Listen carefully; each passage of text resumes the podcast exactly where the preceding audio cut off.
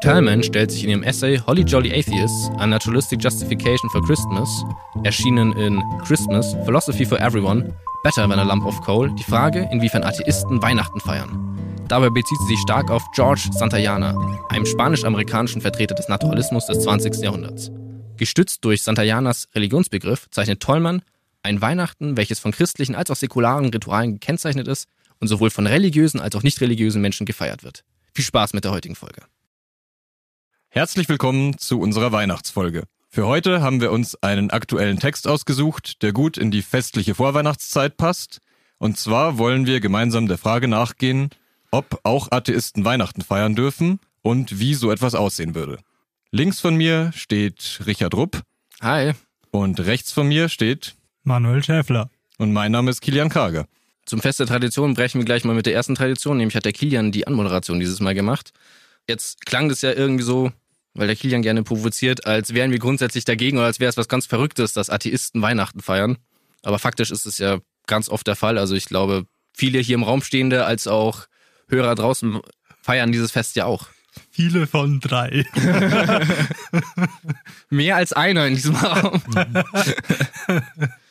naja, die Frage liegt ja schon nahe, dass man, äh, wenn man Weihnachten jetzt als christliches Fest betrachtet, bei dem die Geburt von Jesus Christus gefeiert wird, das erlaubt sein dürfte zu fragen, muss man nicht eigentlich Christ sein, wenn man dieses Fest feiern will?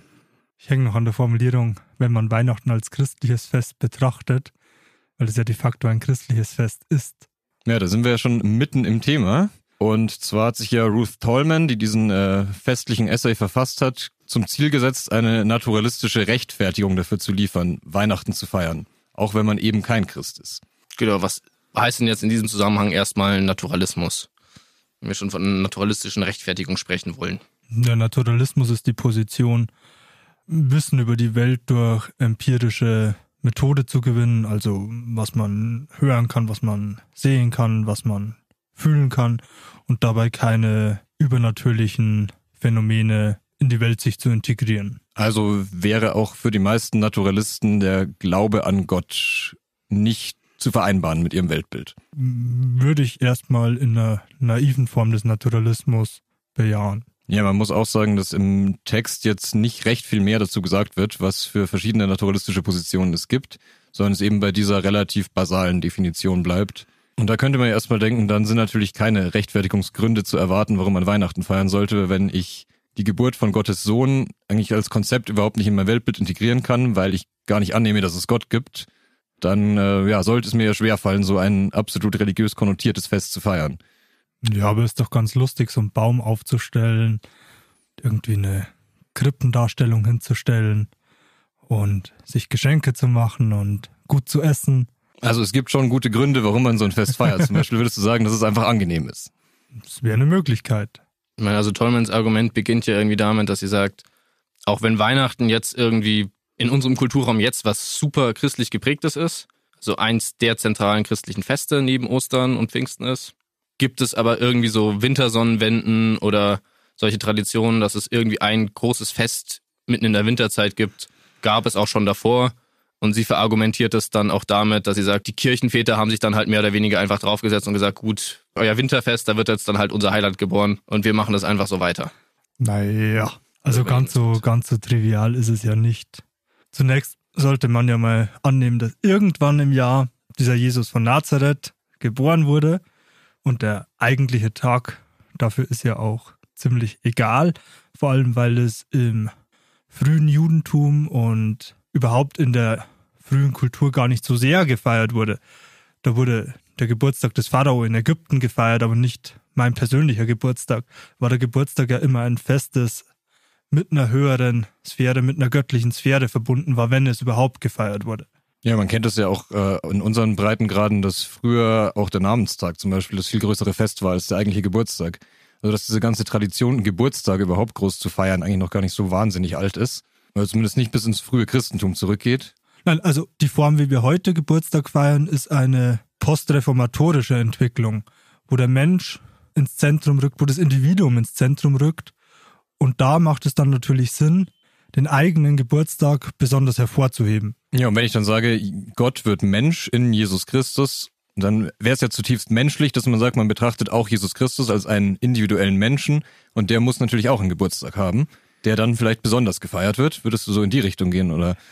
Ja, oder ein bisschen elaborierter argumentiert wäre die, die Vorstellung, dass im antiken Ägypten, wenn der Geburtstag des Pharaos gefeiert wurde, also des Königs, und im Jüdischen ist ja die Anrede für Gott, das Hauptattribut Gottes ist Melech, König, und dementsprechend, da die frühen Christen ja zum großen Teil auch Juden waren, wird so diese göttliche Sphäre mit dem Menschen Jesus Christus, der Gottes Sohn ist, verbunden.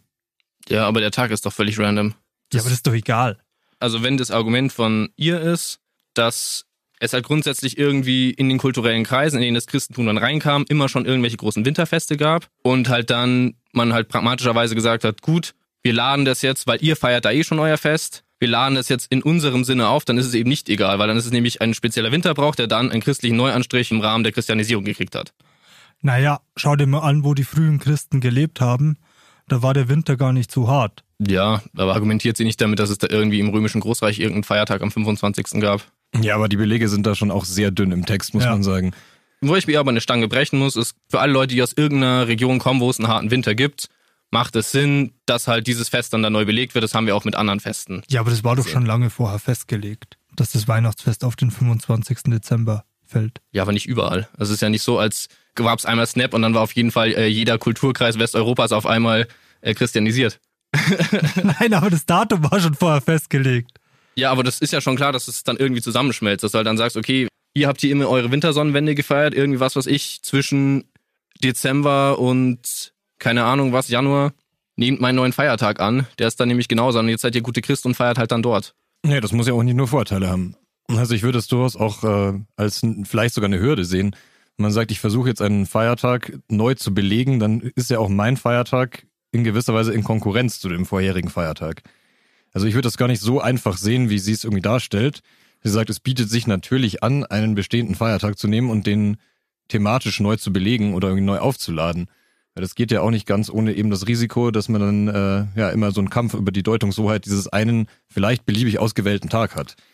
Also was ich dir sagen wollte, eigentlich ist das das Weihnachtsfest 354 nach Christus auf den 25. Dezember gelegt wurde. Und da war die Mission der Christen noch nicht so weit, dass die Germanen oder die, die Kelten die Ja. harte Winter feiern oder die harte Winter überleben mussten, ähm, damit einbezogen wurden in diese Datumswahl. However, the winter solstice was set at December 25 in 45 BCE.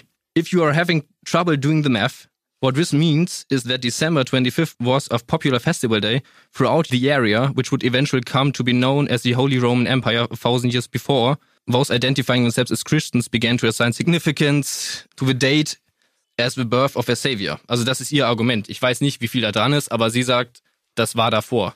Naja, sie macht sich auf jeden Fall sehr einfach. Ja, ich frage nur, ist da irgendwie ein Kern dran bei ihr oder ist es nicht? Weil sie belegt es auch irgendwie nicht so wirklich. Na, Stell schau, das jetzt mal wie, hin. wie findet denn so eine Konsensbildung statt? Die einen sagen, es ist der 6. Januar, die anderen sagen, es ist der 10. Januar, die anderen sagen 18. November und die anderen sagen 25. Dezember. So, und wenn halt schon die Mehrheit der Leute da ein Fest begeht, dann ist es halt sehr convenient, diesen einen Tag Ja, genau, aber auszuwählen. mehr betont sie ja, will Ab- sie ja gar nicht sagen. Naja, ich habe schon den Eindruck, dass sie da rein interpretieren möchte, dass die Christen das bewusst auf die Wintersonnenwende gelegt haben. Und das würde ich zumindest mal bestreiten. Also ich habe sie anders verstanden. Ich habe sie nämlich verstanden, dass es da gar nicht darum ging, das jetzt irgendwie zu christianisieren oder zu überschreiben. Das habe ich jetzt vielleicht so ausgedrückt, sondern eher, ähm, so wie du sagst, dass es halt einfach aus pragmatischen Gründen gesagt worden ist. Gut, da gibt es eben schon dieses Fest. Schließen wir uns dem jetzt an. Aber das heißt ja dann, also ich glaube, sie will ja da nur erstmal zeigen, dass halt eben selbst dieses christliche Datum nicht genuin aus dem Bibeltext kommt, sondern eben auch aus einer gewissen Form von pragmatischer Konsensfindung. Dass also nicht der Tag als solcher eine wahnsinnige Heiligkeit in sich so trägt. Ja, deswegen würde ich auch sagen, diese ganze Geschichte um das Datum spielt eigentlich überhaupt keine Rolle dafür, warum Menschen Weihnachten feiern. Weil ich glaube, wenn man es irgendwie aufs Hier und Jetzt bezieht, dann feiert niemand, der nicht an den christlichen Gott glaubt, auch Weihnachten, weil er so gerne am 25.12. feiern würde. Also ich glaube, dass diese ganze Sache mit dem Datum, das ist irgendwie historisch vielleicht ganz interessant und da wäre es schön, wenn sie ein bisschen mehr in die Tiefe gehen würde. Und dann könnte man auch besser dafür oder dagegen argumentieren. Man sagen kann, vielleicht war das früher irgendwie eine Frage, dass auch nicht christliche Leute da gefeiert haben, aber für die Frage heute dürfen Leute mit dem naturalistischen Weltbild Weihnachten feiern oder können die das feiern, ja eigentlich das Datum keine Rolle spielt, sondern dass es, wir leben alle damit, dass es am 25. oder bei uns sogar eher am 24. und 25. gefeiert wird. Ne, aber dann ist das das Datum vorher schon mit der Wintersonnenwende besetzt war, kein Argument dafür, dass Atheisten Weihnachten feiern dürfen. Richtig, würde ich absolut auch so sehen. Ich meine, die Leute, die heute noch groß die Wintersonnenwende feiern, die dürften auch in der Minderheit sein. Selbst denen wäre das ja dann egal. Aber es ist halt schon dafür ein Argument zu sagen, dass es nicht ein rein christlicher Raum ist, dieser 25. Raum. Also dass auch das irgendwie von anderen kulturellen Bereichen aufgeladen werden kann oder aufgeladen ist. Es geht ja nur jetzt irgendwie erstmal Wel darum. welches Datum ist denn ein rein christliches Datum? Ja, weiß ich nicht. 30. Also wenn, das, Februar. also wenn das Argument ist, ist es ein rein christlicher Feiertag, dann kann man sagen, ja, es ist in der Form, also was sie ja sagen möchte, ist, ja, es ist in dieser Form, wie es jetzt ist, ein christlicher Feiertag, aber es ist halt irgendwie mit kontingenten Elementen, wie zum Beispiel, dass halt äh, die Wintersonnenwende da war und man sich halt dann irgendwie darauf geeinigt hat, gut, das ist jetzt der Tag, den wir dafür festlegen, dass dann irgendwie später im 16. Jahrhundert, schreibt sie, ein Weihnachtsbaum irgendwie dazugekommen ist, dass dann ab dem 17. Jahrhundert ähm, der Weihnachtsmann irgendwie aufträumt, den man zwar irgendwie an den Heiligen Nikolaus irgendwie anbinden kann, aber das irgendwie kulturell auch noch anders eingebunden ist und heute der Weihnachtsmann relativ wenig mit irgendwie den Nikolaus zu tun hat. Das ist ja irgendwie so dieser Punkt, den sie da versucht zu machen. Ja, ich würde den Punkt aber einfach wirklich nicht überstrapazieren wollen, weil ich glaube, dass das relativ dünn ist, auch wenn man irgendwie tiefer graben würde. Ja. Ja, ich glaube auch, dass sie das halt mehr nimmt, äh, um halt auf diesen Ritualcharakter überzuleiten. Ich glaube auch, dass es da interessanter wird. Also du hast ja schon ein paar Punkte angesprochen von, dass an Weihnachten eben Rituale begangen werden oder gewisse Praktiken, die eben eindeutig auch religiös konnotiert sind, begangen werden und Praktiken, wo man sich nicht so sicher ist unbedingt, ob die zwangsläufig notwendig religiösen Charakter haben. Wenn wir von Weihnachten sprechen, dann gehen wir schon davon aus, wenn auch nur implizit, dass wir das christliche Weihnachtsfest meinen. Und dann ist halt die Frage, wie feiern wir das, wenn wir selber keine gläubigen Christen sind oder wären?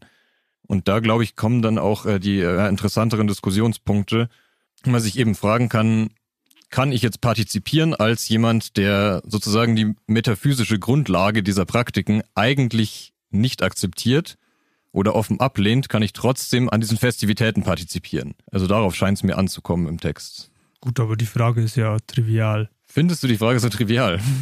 Also, Wenn ich essen kann, dann kann ich auch an diesem Tag essen und kann auch was Besonderes essen. Das hängt ja nicht an den Christen. Das hängt ja auch nicht an Weihnachten. Ich kann mir ja auch jeden Sonntag ein, ein Festessen bereiten oder von mir aus auch jeden Mittwoch. Ja, aber nicht jeder Sonntag ist ein kollektives Erlebnis, wie es Weihnachten ist. Ist ja schon ein Unterschied. ja, ich würde auch sagen, dass man schon, man braucht ja auch nur in die Fußgängerzone gehen und erlebt einfach einen krass qualitativen Unterschied zu jedem anderen Wochenende, wenn man jetzt in München in der Adventszeit in die Fußgängerzone geht. Also das ist schon so ein kollektiver Hype irgendwie da um Weihnachten, der die Zeit und den Tag schon auch besonders macht. Schau mal, du sagst es doch gerade selber, das ist vollkommen losgelöst vom Weihnachtsfest alles, weil wir in der Adventszeit sind und nicht in der Weihnachtszeit im christlichen Rahmen. Und trotzdem wird überall schon Weihnachten vorgefeiert. Das ist doch vollkommen losgelöst vom Weihnachtsfest. Und natürlich kann es begangen werden, das ist ja evident, wenn wir in die Fußgängerzone schauen. Ja, ich wollte damit nur sagen, dass es halt schon irgendwo eine andere Zeit ist, als dass ich mir jeden Sonntag irgendwie ein schönes Essen für mich persönlich mache, sondern dass es da schon um eine Form von Teilhabe an einer Gesellschaft oder einer Gemeinschaft geht. Und das ist natürlich bei manchen Sachen weniger problematisch als bei anderen. Also zum Beispiel bei Praktiken, die halt einfach eindeutig religiös konnotiert sind. Wie jetzt tatsächlich in eine Christmette zu gehen und da an der Eucharistiefeier teilzunehmen. Ja, aber es ist doch jeder willkommen. Da spricht doch nichts dagegen. Kann doch jeder hinkommen, der möchte. Also auch jemand, der grundsätzlich nicht diese Überzeugungen teilt, würdest du sagen. Ja, ist ja jeder willkommen, sich das anzuschauen, etwas zu erfahren. Wenn man dem mit dem nötigen Respekt begegnet, dann ist das vollkommen unproblematisch. Gewisse Rituale zu übernehmen, sich dem anzupassen, sich das anzuschauen. Das ist ja sogar eine ganz gute Grundlage, um miteinander in den Dialog zu treten. Ja, aber Manuel, vielleicht versuchen wir es mal einfach anders zu lesen und einfach zu denken, so aus dieser Idee des Atheisten heraus das mehr zu denken. Weil ich habe auch dieses Gefühl, dass dieser Text diese super amerikanische Linse von wie halt Religion da funktioniert und wie das Weihnachtsfest auch irgendwie funktioniert, irgendwie annimmt. Ich glaube, das ist auch eine Kultur, wo einfach dieser Streit zwischen säkularen und nicht säkularen Menschen auch einfach irgendwie viel härter ist, weil das eine anders polarisierende Kultur ist. Und wenn wir es mal versuchen, aus dieser Sicht zu denken, also nehmen wir mal wirklich an, mal abgesehen davon, dass jetzt diese Rules of Engagement klar sein sind, natürlich kannst du das anschauen, natürlich kannst du da auch mitmachen, solange du irgendwie das respektvoll machst, so wie du auch als Christ irgendwie an religiösen Festen an der Religion auch teilnehmen kannst. Nein, aber, aber ich plädiere jetzt zumindest mal dafür, dass es ja nicht zwei starre Parteien sind. Geht ja nicht um religiöse Hardliner und atheistische Hardliner, sondern es ist ja ein breites Spektrum innerhalb der Religion. Auch innerhalb des Atheismus gibt es ein breites Spektrum. Die Hardliner werden sich nicht begegnen können, aber alles, was eine gemäßigte Form vertritt, kann ja aufeinander zugehen. Ja, das ist ja auch was, wofür sie im Text auch argumentieren würde, ja. dass sie sagt, es gibt eben sehr viele Menschen, die sich jetzt nicht als tief religiös sehen, sondern die sich mehr so als cultural Christian sehen, wie sie es sagt, so wie es auch cultural Jews und cultural Hindus gibt. Also Leute, die sagen, ich verstehe mich als jemand, der aus einer gewissen Tradition kommt, ohne jetzt an die grundlegende Weltanschauung zu glauben. Sondern ich nehme gerne an diesen Festivitäten teil, ich fühle mich als Teil von dieser Gemeinschaft, ohne jetzt wirklich einen tiefen Glauben zu haben. Also ich mache das ja. für mich oder aus meinen persönlichen Gefühlen heraus. Und wenn diese Gefühle irgendwo authentisch sind, dann besetze ich diese Festtage in gewisser Weise neu mit persönlichen Motiven, die ich damit verbinde und kann dann aber wie jeder andere dann teilnehmen. Das wäre so ein bisschen die Argumentationslinie. Ja, ja, also ich würde halt sagen, das ist sehr dünn und, und für mich auch nicht sinnig, aber ich kann jemanden, der das so vollzieht, zumindest verstehen. Ja, worüber man auf jeden Fall diskutieren kann, ist, und das Stichwort dünn würde ich da eben auch äh, gern aufgreifen, ist diese von äh, George Santayana gegebene Definition von, was er sagt, was Religion ist. Er sagt, als Naturalist kann er trotzdem sagen, Religion ist wichtig und er ist vielleicht auch religiös, weil er eben sagen würde, Religion ist eine Praxis des Verstehens von, was wichtig im Leben ist und eine Möglichkeit darauf zu fokussieren. Ja, und sie drückt sich halt vor allem ähm, auch durch gemeinsamen Ritualvollzug aus. Man ist nicht religiös für sich alleine. Und dann kann man natürlich sagen, das ist vielleicht eine sehr, sehr dünne Definition von was Religion ist. Wenn ich sage, es geht halt darum, dass ich es nicht alleine mache und dass ich gewisse Praktiken habe und dass die mir dabei helfen, irgendwie den Fokus zu finden, was in meinem Leben jetzt gerade wichtig ist. Ja. Und das könnte man auf sehr, sehr viele Gemeinschaften anwenden. Und vielleicht fehlen da auch wesentliche Aspekte oder sehr wahrscheinlich fehlen da auch in meinen Augen wesentliche Aspekte von was es heißt, eine Religion anzugehören.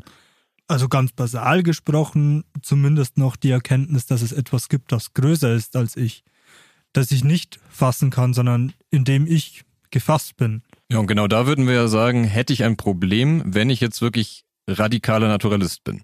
Weil dann glaube ich an nichts, was transzendent ist, an nichts, was höher ist, sondern ich glaube, dass alles irgendwo wissenschaftlich begründbar ist und mein Weltbild schließt ja eigentlich aus, dass es irgendwas gibt, was da noch drüber liegt. Naja, dann tritt an die Stelle eines Gottes ein Wert wie die Wahrheit das kann man dann als Naturalist auch verstehen. Die Wahrheit ist größer als ich. Ich kann die Wahrheit niemals ganz fassen, aber die Wahrheit umfasst mich. Aber auch da könnte man natürlich dann äh, in Teufelsküche kommen und zu sagen, wo, wo finde ich dann diese Wahrheit in der Natur? Und ist es nicht, wie du sagst, einfach nur ein Ersatzbegriff dann für Gott, weil das letztlich auch was ist, was eigentlich transzendent ist. Oder zumindest transzendent sein müsste, wenn es die Wahrheit ist. Also was ich ja zumindest sagen kann, dass ich kann irgendwie nur von mir ausgehen und vielleicht von den Naturwissenschaften, die wir Menschen betreiben und wir können sagen, wir haben da gewisse Erkenntnisse und ich habe offensichtlich irgendwie Dinge, die mir wichtig sind, das sind Werte für mich und denen folge ich, aber die sind nicht notwendigerweise an irgendwas Höheres gekoppelt. Und damit kann natürlich eine gewisse Beliebigkeit einhergehen. Aber das würde ich eben sagen, ist jetzt keine, hat mit Religion irgendwie nichts zu tun. Und es wäre auch was, was Leute gemeinsam tun, wo sie irgendwie Werte haben, die sie vielleicht zusammen begehen oder feiern ja, also wenn du ins Fußballstadion gehen kannst und all dieselben Kategorien darauf zutreffen, wie wenn du als gläubiger Christ in eine Kirche gehst, dann wird schwierig. Für einen Religionsbegriff. Naja, schau dir doch an, was im Fußballstadion passiert. Und ich würde sagen, dass das für den Religionsbegriff nicht schwierig ist. Das ist auch eine liturgische Praxis. Und warum ist es eine liturgische Praxis? Weil sich das aus der religiös-liturgischen Praxis heraus entwickelt hat, dass man diesen Ritualcharakter so aufgreift. Und dann hat man etwas vermeintlich Säkulares und da geht es dann eben nicht nur um den Fußball. Man, man überträgt es eins zu eins und wendet dann die Karte andersrum. Also Rituale haben ja auf jeden Fall eine große Bedeutung für Menschen. Und gerade wenn man was mit Leuten gemeinsam macht, sei es jetzt im Fußballstadion sein oder eben gewisse Traditionen, die man mit seiner Familie oder seinen Freunden macht, dann gibt einem das ja schon mal so an sich was. Und das muss ja noch gar nicht in diesem Spannungsfeld irgendwo mit Religion sein. Also die Sache ist halt schon, wenn es nicht irgendwie eine Idee von dem Höheren oder in irgendeiner Form Transzendentalen gibt oder irgendeine Idee von Heiligkeit, von mir aus im Fußballstadion kann die sogar sehr gut vorhanden sein, dann ist halt die Frage am Ende, wie trenne ich das jetzt voneinander ab? Und dann kann ich es ja nur noch daran abtrennen, dass ich sage, okay, das ist dann einfach in der direkten Ausformung der jeweiligen Religion dann anders. Weißt du, Manu, weil dann ist halt irgendwie alles Religion, weil alles irgendwie auf Religion basiert. Ich sehe den Einwand, weil wir kulturell alle daraus gewachsen sind. Das ist ja auch das, was ihn im Text eigentlich auch stark macht. Aber dann ist dieser Religionsbegriff, so wie er da ist, ist halt einfach super breit. Also ich würde sagen, dass ein Religionsbegriff unvollständig sein muss, wenn er nicht irgendein transzendentes Element enthält. Ja. Und deswegen wäre für mich auch irgendwo fast absurd zu sagen, dass ich eine naturalistische Religion habe oder dass ich religiöser Naturalist bin. Wobei man schon auch zwischen dem lebenspraktischen Religionsvollzug und der Theologie dahinter unterscheiden muss. Ja, aber auch wenn ich im Vollzug dieser Religion lebensweltlich glaube, dann ist das ja schon ein Bezug auf was Transzendentes. Natürlich ist es aufeinander bezogen. Ja, ich sagte, die Ausübung der Religion und die Theologie, die dahinter steht, die sind ja beide auf was Transzendentes bezogen. Natürlich auf andere Art und Weise. Da würde ich eben sagen, dass diese Santayana-Geschichte, auf die sie eingeht, dass die irgendwo schwierig für mich ist.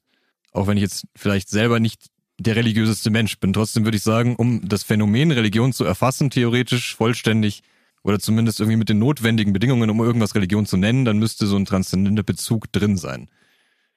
Ja, aber aus einer religionsphilosophischen Perspektive heraus finde ich den nicht falsch, diesen Religionsbegriff von Santayana, sondern, sondern erstmal hinreichend. Ist nicht erschöpfend, aber, aber man kann damit arbeiten. Ja, ich finde ihn halt auch in diesem Text auch irgendwie recht interessant, weil sie nicht einen anderen Religionsbegriff dem gegenüberstellt und dann sagen würde, ähm, und ich verteidige jetzt, warum eben wir auch ohne so eine Idee wie eine transzendentale äh, Heiligkeit, also wie irgendeine Idee von Transzendenz oder Heiligkeit äh, auskommen können, sondern den einfach gleich so hinnimmt, weil ich das, also wir haben uns ja gerade die Frage gestellt, das ist ja schon eine offene Frage. Und ich persönlich habe damit auch kein Problem, das erstmal so religionsphilosophisch anzunehmen. Oder dieses Thema ist ja eigentlich hat ja nur dann Interesse oder Sprengkraft, wenn man irgendwie annimmt, dass der Atheist ein grundsätzliches Problem damit haben könnte, dass er sich halt irgendwie dieser ritualistischen Wertegemeinschaft anschließt. Oder dass sich ein Christ grundsätzlich davon irritiert oder ein gläubiger Mensch sich grundsätzlich davon irritiert fühlen könnte, wenn jemand da in seinen heiligen Wertebereich eintritt, ohne diesen Werten anzugehören. Das ist alles auch im praktischen Vollzug oft kein Problem ist, als auch theoretisch kein Problem ist, ist irgendwie klar. Ich frage mich dann nur, warum macht sie das dann genau so in diesem Text? Ja, aber was machen wir denn gerade? Wir trennen hier gerade die normativen Werte, die aus dem Gottesbezug folgen, von Gott ab. Wir schaffen zwei Bereiche der Religion. Den liturgischen Vollzug im Ritual und eine lebenspraktische Handlungsweise. Und das war ja ein Ziel, würde ich sagen, der Säkularisierung, zu sagen, okay, wir wollen humanistische Werte schaffen, wir nehmen den ganzen Bums von den Christen Ja. und hauen den Gott raus. Ja, aber So. dem leistet man total Vorschub, wenn man so eine Definition von Religion als hinreichend akzeptiert. Das ist eine Arbeitshypothese, damit kann man erstmal arbeiten. Ich sage nicht, dass es gut ist. Ja, interessant Oder dass ist, dass gut ja finde. danach wird ja davon gesprochen, dass Religionsgemeinschaften eine Form von, im Text wird es, glaube ich, moralische Gemeinschaft genannt. Mit dem Begriff wird ja danach gearbeitet und das deckt sich ja eigentlich komplett mit diesem naturalistischen Religionsbegriff. Also für mein Empfinden ist das die große Schwäche des Texts. Anzunehmen, dass humanistische, säkulare Werte alleinstehende Werte sind. Aber de facto ist es so, dass sich diese Werte aus einem religiösen Kontext heraus entwickelt haben. Da spricht ja keiner ab. Ja, genau. Aber das, also finde ich gut, dass du das nicht absprichst. Aber, aber man kann nicht jetzt hergehen und sagen, okay, wir haben diese humanistischen Werte und der Atheist feiert Weihnachten nach diesen atheistischen Werten und die Christen feiern Weihnachten als liturgisches Ritual. Das ist einer der Gründe ist, warum ich deswegen dieses Ritualding, das haben, also nicht dieses Ritualding, aber mich an diesen Festtagsding da am Anfang so ein bisschen festgeklammert habe, weil ich glaube nämlich ihre grundsätzliche Idee irgendwie ist, dass es sowohl immer grundsätzlich eine säkulare Form oder immer irgendwie eine Form von Weihnachten gibt, die einen christlichen Anteil hat, als auch eine, die einen nicht-christlichen Anteil hat. Und so weit sind wir ja jetzt. Aber das fängt sie halt an, irgendwie damit zu begründen, erstmal irgendwie zu sagen, dass es eh eine ganz schön kontingente Geschichte ist. Dann geht sie weiter für diesen Religionsbegriff ein und dann setzt sie sich halt mit diesen Ritualen und diesem direkten Vollzug irgendwie auseinander. Also kann ich das machen, kann ich das nicht machen, wenn ich es mache, wie mache ich's? Und abgesehen davon, dass es halt auch irgendwie super dünn ist alles, vielleicht wäre es irgendwie hilfreich, wenn wir nochmal auf diesen ganzen Ritualcharakter eingehen, weil sie da auch am meisten irgendwie drüber schreibt. Ja, interessant ist ja dann schon wieder, wenn sie wieder auf Santayana eingeht, der sagt, jetzt mal sinngemäß übersetzt, dass er davon ausgeht, dass in der Kindheit säkulare und religiöse Rituale vermischt werden und damit für Kinder, die Figuren in der Bibel eigentlich genauso sind wie die Figuren aus Märchen oder irgendwelchen Mythen. Und dass diese Vermischung irgendwo bis ins Erwachsenenalter fortbesteht und man sagt, ja, wir erzählen uns gerne Märchen, wir hören gerne irgendwelche epischen Geschichten und wir können da alle dran teilhaben und wir erkennen da vielleicht manchmal auch irgendwelche Werte wieder, die wir gut finden. Und deswegen kaufen wir das alles quasi so als nicht getrenntes und nehmen das auch mit in unser Erwachsenenleben. Würde ich sagen, klar kann man da irgendwie, wenn man aufs kleine Kind sich irgendwie bezieht, kann man dem zustimmen und sagen, vielleicht begreift ein Kind jetzt nicht den Unterschied zwischen Geschichten, die in der Bibel stehen und Rapunzel. Aber ich würde eben sagen, so als kritisch reflektierter Erwachsener fände ich auch das schon wieder schwierig, diese These. Weil ich dann sage, zumindest was diese Geschichten ja schon auf jeden Fall unterscheidet, ist, dass die biblischen Geschichten oder eben die religiösen Inhalte zumindest für andere Menschen auf jeden Fall einen ganz anderen Stellenwert haben, als jetzt die Geschichten von Grimms Märchen. Ich glaube aber, dass diese Beobachtung trotzdem ganz richtig ist, dass es für viele Menschen eben wirklich so ist, dass dieser Jesus von Nazareth genauso ist wie Schneewittchen. Das ist ein nettes Geschichtenbuch, so. Ich kann mir vorstellen, dass das ein zutreffender Punkt ist. Ja, ich denke auch, dass das, wenn man es einfach nur deskriptiv sich anschaut und viele Leute fragen würde, dass viele Leute das auch bejahen würden. Aber was mir auch da schon wieder fehlt, ist so eine gewisse Dimension aus, wie sehen das Leute dann im Vergleich, die tatsächlich gläubig sind. Für die würde das ja einen großen Unterschied machen. Für die Leute, die glauben, macht es einen Unterschied, dass es einen Unterschied zwischen Jesus Christus und Schneewittchen gibt. Ja, genau. Aber für die Leute, die glauben, macht es keinen Unterschied, ob jemand, der nicht glaubt, an diesen Unterschied zwischen Jesus Christus und Schneewittchen glaubt. Ja und nein. Also sollte so nicht sein, ist aber, glaube ich, faktisch schon der Fall. Also wenn du jetzt, wenn es irgendeiner sich in die Christmette setzt und sich mehr oder weniger drüber lustig macht, dann ist das einfach respektlos. Ja, aber wenn das habe halt ich, sagt, ja, ich schau das mir das- ja zu ja, Beginn ja. gesagt. Ja, ja, das ist schon klar. Das steht auch in dem Text ja auch. Das ist jetzt hier nicht alles irgendwie verrückt und kompliziert, aber trotzdem muss man ja irgendwie festhalten können, dass wenn sie das so beschreibt, dass es in irgendeiner Form problematisch ist und das muss man dann irgendwie entzerren. Also wir unterhalten uns ja hier im Prinzip über einen Text und wie der funktioniert und was in dem drin steht. Ja, wobei sie genau auf das Problemfeld eigentlich nicht eingeht oder kaum eingeht, würde ich sagen. Dass es eben schon einen faktischen Unterschied machen kann, ob man eben respektvoll mit diesen Inhalten umgeht und sagt, ich verbinde eben aus meiner Kindheit heraus, wo ich christlich aufgewachsen bin und das Weihnachtsfest gefeiert habe, irgendwie so viel gute Erinnerungen daran, dass ich das gerne auch weiter feiere, obwohl ich eben nicht glaube, was dahinter steht hinter diesen Feierlichkeiten. Da würde man ja sagen, gut, das kann man so machen, das ist irgendwo unproblematisch.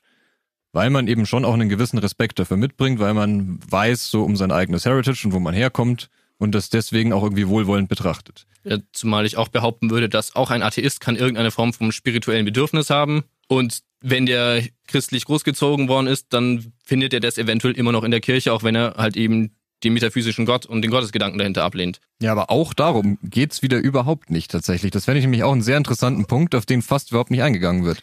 Dass man eben sagt, wir haben mal diese Trennung zwischen ich glaube nicht und ich glaube schon und beide wollen Weihnachten feiern. Ja, aber das schreibt sie doch in diesem letzten Kapitel. Sicher, da gibt es so eine Sache, die Weihnachten genannt wird, welche eine christliche Feier der Geburt eines Gottes ist. Aber dann gibt es eben auch diese Sache, die Weihnachten genannt wird, die säkular ist, das eine säkulare Feier ist von Liebe und Menschlichkeit. So, what? Hey, stell dir vor, genau darum geht's an Weihnachten bei den Christen, wenn wir von der Geburt Gottes der Mensch wird reden. Ja, aber an dieser Stelle ist ja der Punkt eben nicht zu sagen, dass die Christen nicht davon reden. Und ich glaube, wo sie sich halt hier auch irgendwie so ein bisschen Bären aufbindet, dass sie das nicht irgendwo anerkennt, dass eben, oder dass sie es zumindest nicht hinschreibt, dass eben diese ganzen humanistischen Werte grundsätzlich halt aus dem Christentum übernommen worden sind. Das ist halt irgendwie das, was einfach in diese Argumentation fällt, sondern die Gut, das Frage, finde ich auch nochmal kritisch, dass die einfach aus dem Christentum übernommen worden sind, würde ich so jetzt ja auch nicht sagen. Also ich würde behaupten, dass wenn wir uns jetzt irgendwie, keine Ahnung, wenn wir das jetzt hier irgendwie machen, uns anschauen, wie Humanismus entwickelt worden ist, dann ist der halt aus den gängigen moralischen Vorstellungen der Zeit entwickelt worden und die sind halt christlich geprägt grundsätzlich. Christlich Und halt geprägt in auf dem- jeden Fall. Ich finde halt dass man es zu leicht macht, wenn man sagt, das ist einfach übernommen worden. Ja, Das das, ist ein das größerer, sind- das ist ein größerer Diskurs und Auseinandersetzung ist. Dafür gibt's die ganze Geschichte Aufklärung. Das ist schon klar auch, dass dieses Kirche sonst was Verhältnis ist. Aber das ist dann nochmal irgendwie Institution, Konterinstitution. Es sind genuin christliche Werte. Es sind auf jeden Fall christliche Werte, aber das muss ja nicht heißen, dass die eins zu eins aus dem Christentum übernommen sind, sondern es gibt ja auch eine vorchristliche Tradition von Werten, wenn ich in die Philosophie der Antike schaue zum Beispiel, auf die ja auch stark rekurriert wurde dann in der christlichen Philosophie des Mittelalters. Also man kann jetzt nicht sagen, dass die Dinge alle einfach so direkt aus dem Christentum übernommen wurden, sondern es gibt natürlich eine historische Entwicklung und die wurden sehr weit getragen von einer christlichen Religion, vielleicht bis in die Neuzeit. Dem würde ich ja völlig zustimmen. Aber ich würde nicht sagen, dass man ja eben humanistische Werte einfach direkt aus dem Christentum übernommen hat. Da würde man sich zu einfach machen. Naja, es ist halt eine, eine konsekutive Linie jüdisch-hellenistischer Werte, die dann mehrheitlich von Christen weitergetragen, also mehrheitlich als, äh, als Zahl der Menschen und, und nicht als, äh, als Zahl der Werte weitergetragen werden und im Lauf der Geschichte waren es dann christliche Werte. Ja, ja, genau. Ich würde sagen, es gibt eine historische Entwicklungslinie und das Christentum war sicherlich eines der wichtigsten Vehikel, um die bis in unsere Zeit zu bringen. Und hat die auch geprägt in der Form, wie wir sie heute haben. Dem würde ich ja auch zustimmen. Ja. Mehr wollte ich auch nicht sagen.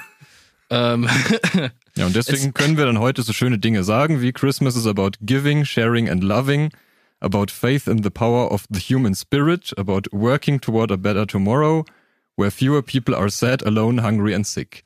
Ja, man nennt es auch Evangelium. Well!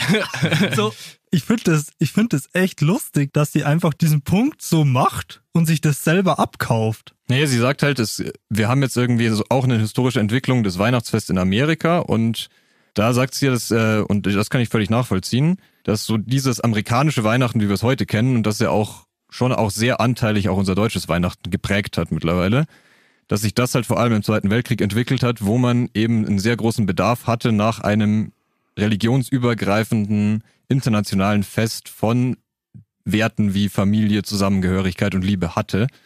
Also man sagt, man setzt dieses Fest dann auch bewusst ein, um auch noch andere Glaubensgemeinschaften mit ins Boot zu holen. Und dafür muss man es vielleicht notwendigerweise etwas säkularer gestalten. Ich zweifle es an, weil das ein sich in die Tasche lügen ist. Vor dem Hintergrund, wir wollen Werte feiern, die jeder feiern kann, weil diese Werte auch im Christentum gefeiert werden und die kann jeder andere Mensch mitfeiern, diese Werte. Aber die Entwicklung ist doch einfach nur dahingehend, dass sich das Weihnachtsfest immer weiter kommerzialisiert hat und ja, irgendwo das, das wollen wir Point die Werte stärker. nicht liegen lassen also, auf dem Weg. Aber komm, also das macht Kilians Punkt nur stärker, weil wenn Kilians Punkt ist zu sagen, das Weihnachtsfest, wie es sich jetzt uns irgendwie darlegt, ist eine Entwicklung post dem Zweiten Weltkrieg hat also auch einfach eine ganz große Propagandafunktion gehabt und ist somit halt auch irgendwie mit Kapitalismus eng verwechselt, weil das halt praktisch die Gegenhaltung, dann später dann auch im Kalten Krieg etc. eben die Gegenhaltung zu äh, sozialistischen Systemen ist, zu faschistischen Systemen etc. war. Dann macht es aber seinen Punkt einfach nur stärker, weil dann ist natürlich logisch, dass das halt einfach immer mehr kommerzialisiert wird. Und worauf baust du es auf? Nämlich auf der breiten Wertebasis, die du hattest die nämlich namentlich in dieser westlich geprägten Welt dann halt eben alle aus erstmal Christen bestand. Also nimmst du dieses Fest, schaust es, dass du es mehr säkularisierst und dann noch irgendwie den Kapitalismus reinbringst. Das mag aber, ja sein, aber das sagt sie nicht. Na, das steht schon da in dem Text auch. Ich finde auch, dass es ein bisschen schwammig im Text ist, aber ich glaube schon auch, dass sie darauf raus will. Und so kann man das, denke ich, auch sehen. Und da, ja, kann man sagen, wurde das Weihnachtsfest vielleicht in gewisser Weise, ich will nicht sagen missbraucht, das wäre vielleicht zu hart, aber aber es ist halt ein Fest, das sich sehr anbietet von dem, und du hast es ja gesagt, von dem Charakter, den es eh schon hat, für den gläubigen Christen, wo es eben genau um diese Werte geht, die man befördern will, dass sich das Fest natürlich am meisten anbietet.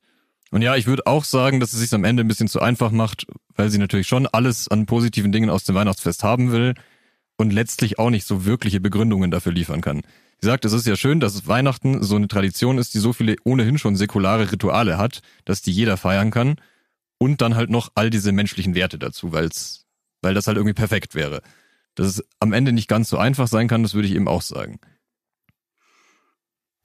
Also was mich, was mich wirklich einfach nervt, ist, dass sie den Punkt so vollkommen falsch hinlegt. Du hast da irgendwie deinen christlichen Ursprung in dem Fest und, und jeder kann das naturalistisch, atheistisch mitfeiern. Und dann passt es schon so bei ihr.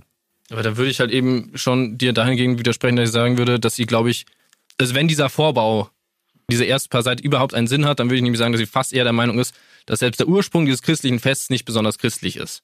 Also, dass sie halt da schon irgendwie dieses Argument irgendwie vorlegt. Das, was aber noch blöder ist. Also, vielleicht denke ich dazu europäisch und habe zu wenig Einblick in den amerikanischen Kulturraum. Aber unser komplettes Leben ist ja durchzogen von einem religiösen primär jüdisch-christlichen Hintergrund in Europa. das beginnt mit dem Schulsystem irgendwie, das aufgebaut ist auf die jüdischen Cheder.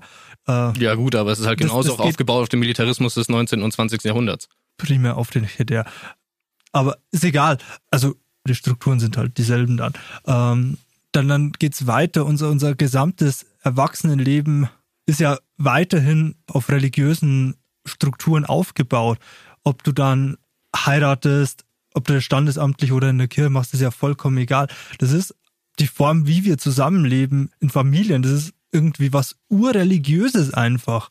Und sie tut so, als ob da irgendwie schon immer eine Gesellschaft existiert hätte. Und da wurde Religion drin praktiziert, aber Religion hat ja Gesellschaft geformt. Ich finde, die verkennt an so vielen Punkten im Text Ursache und Wirkung. Ja, also ich nee. würde dir bei ein paar Sachen zustimmen, aber bei ein paar Sachen auch widersprechen. Weil man jetzt zum Beispiel nicht sagen kann, dass die monogame Lebensform rein aus Religion sich ableitet. Oder dass gewisse Dinge, wie dass Kinder in Schulen erzogen wurden, auch schon vor dem Christentum praktiziert wurden. Oder auch von Nichtchristen praktiziert werden. Oder auch in ganz anderen Kulturkreisen, die auch dieselben Phänomene kennen, wie Paarbeziehungen, wie eine institutionalisierte Kindererziehung und so weiter. Ich meine, dass uns das konkret in Deutschland und vielleicht in großen Teilen von Europa besonders geprägt hat, dann würde ich zustimmen. Aber ich würde nicht sagen, dass Religion die Ursache für all diese lebensweltlichen Praktiken ist.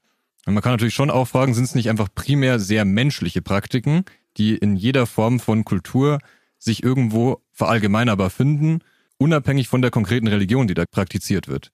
Kannst du mir eine Gesellschaft nennen, die eine monogame Lebensweise pflegt und die nicht aus der Religion folgt? Also ich würde nicht sagen ausschließlich monogam, aber ich würde sagen, dass es Paarbeziehungen gibt und Kernfamilien gibt. Das mag natürlich begünstigt worden sein durch eine christliche Prägung, die wir hatten, aber das findet man auch in anderen Kulturen. Ja, jeder, äh, China, was weiß ich, ist eine Form von einem atheistischen Sozialismus und die leben auch primär in monogamen Beziehungen. Und das ist da eher staatlich geordnet. Ich weiß aber nicht, wie das mit der ganzen kulturellen Begründung vorher ist.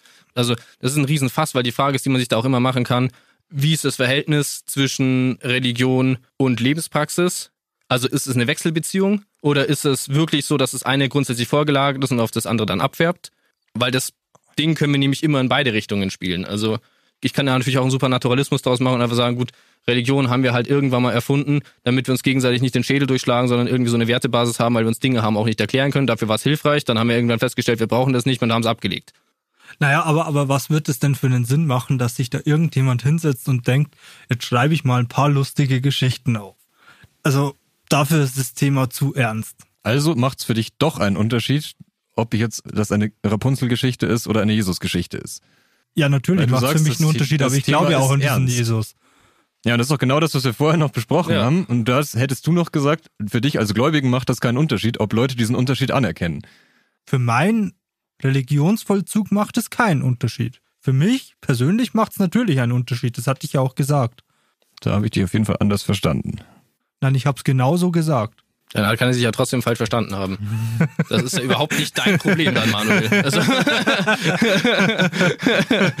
ja, aber zu, zurück zum Text kann man ja schon sagen, und da würde ich dir auch zustimmen, Manu, dass sie eine gewisse Strategie verfolgt, die nicht so wirklich aufgeht. Weil sie stellt es so dar, als gäbe es irgendwie ein Weihnachten vorm christlichen Weihnachten dann war es christlich und dann haben wir es wieder getrennt, weil es ja ihnen nie richtig zusammengehört hat. Und das ist natürlich irgendwie ein sehr komischer Taschenspielertrick, der nicht funktioniert. Genau. Und andere Sachen kann man schon sehr gut feststellen, nämlich dass im konkreten Lebensvollzug es inzwischen eine klare säkulare und nicht säkulare Ebene gibt.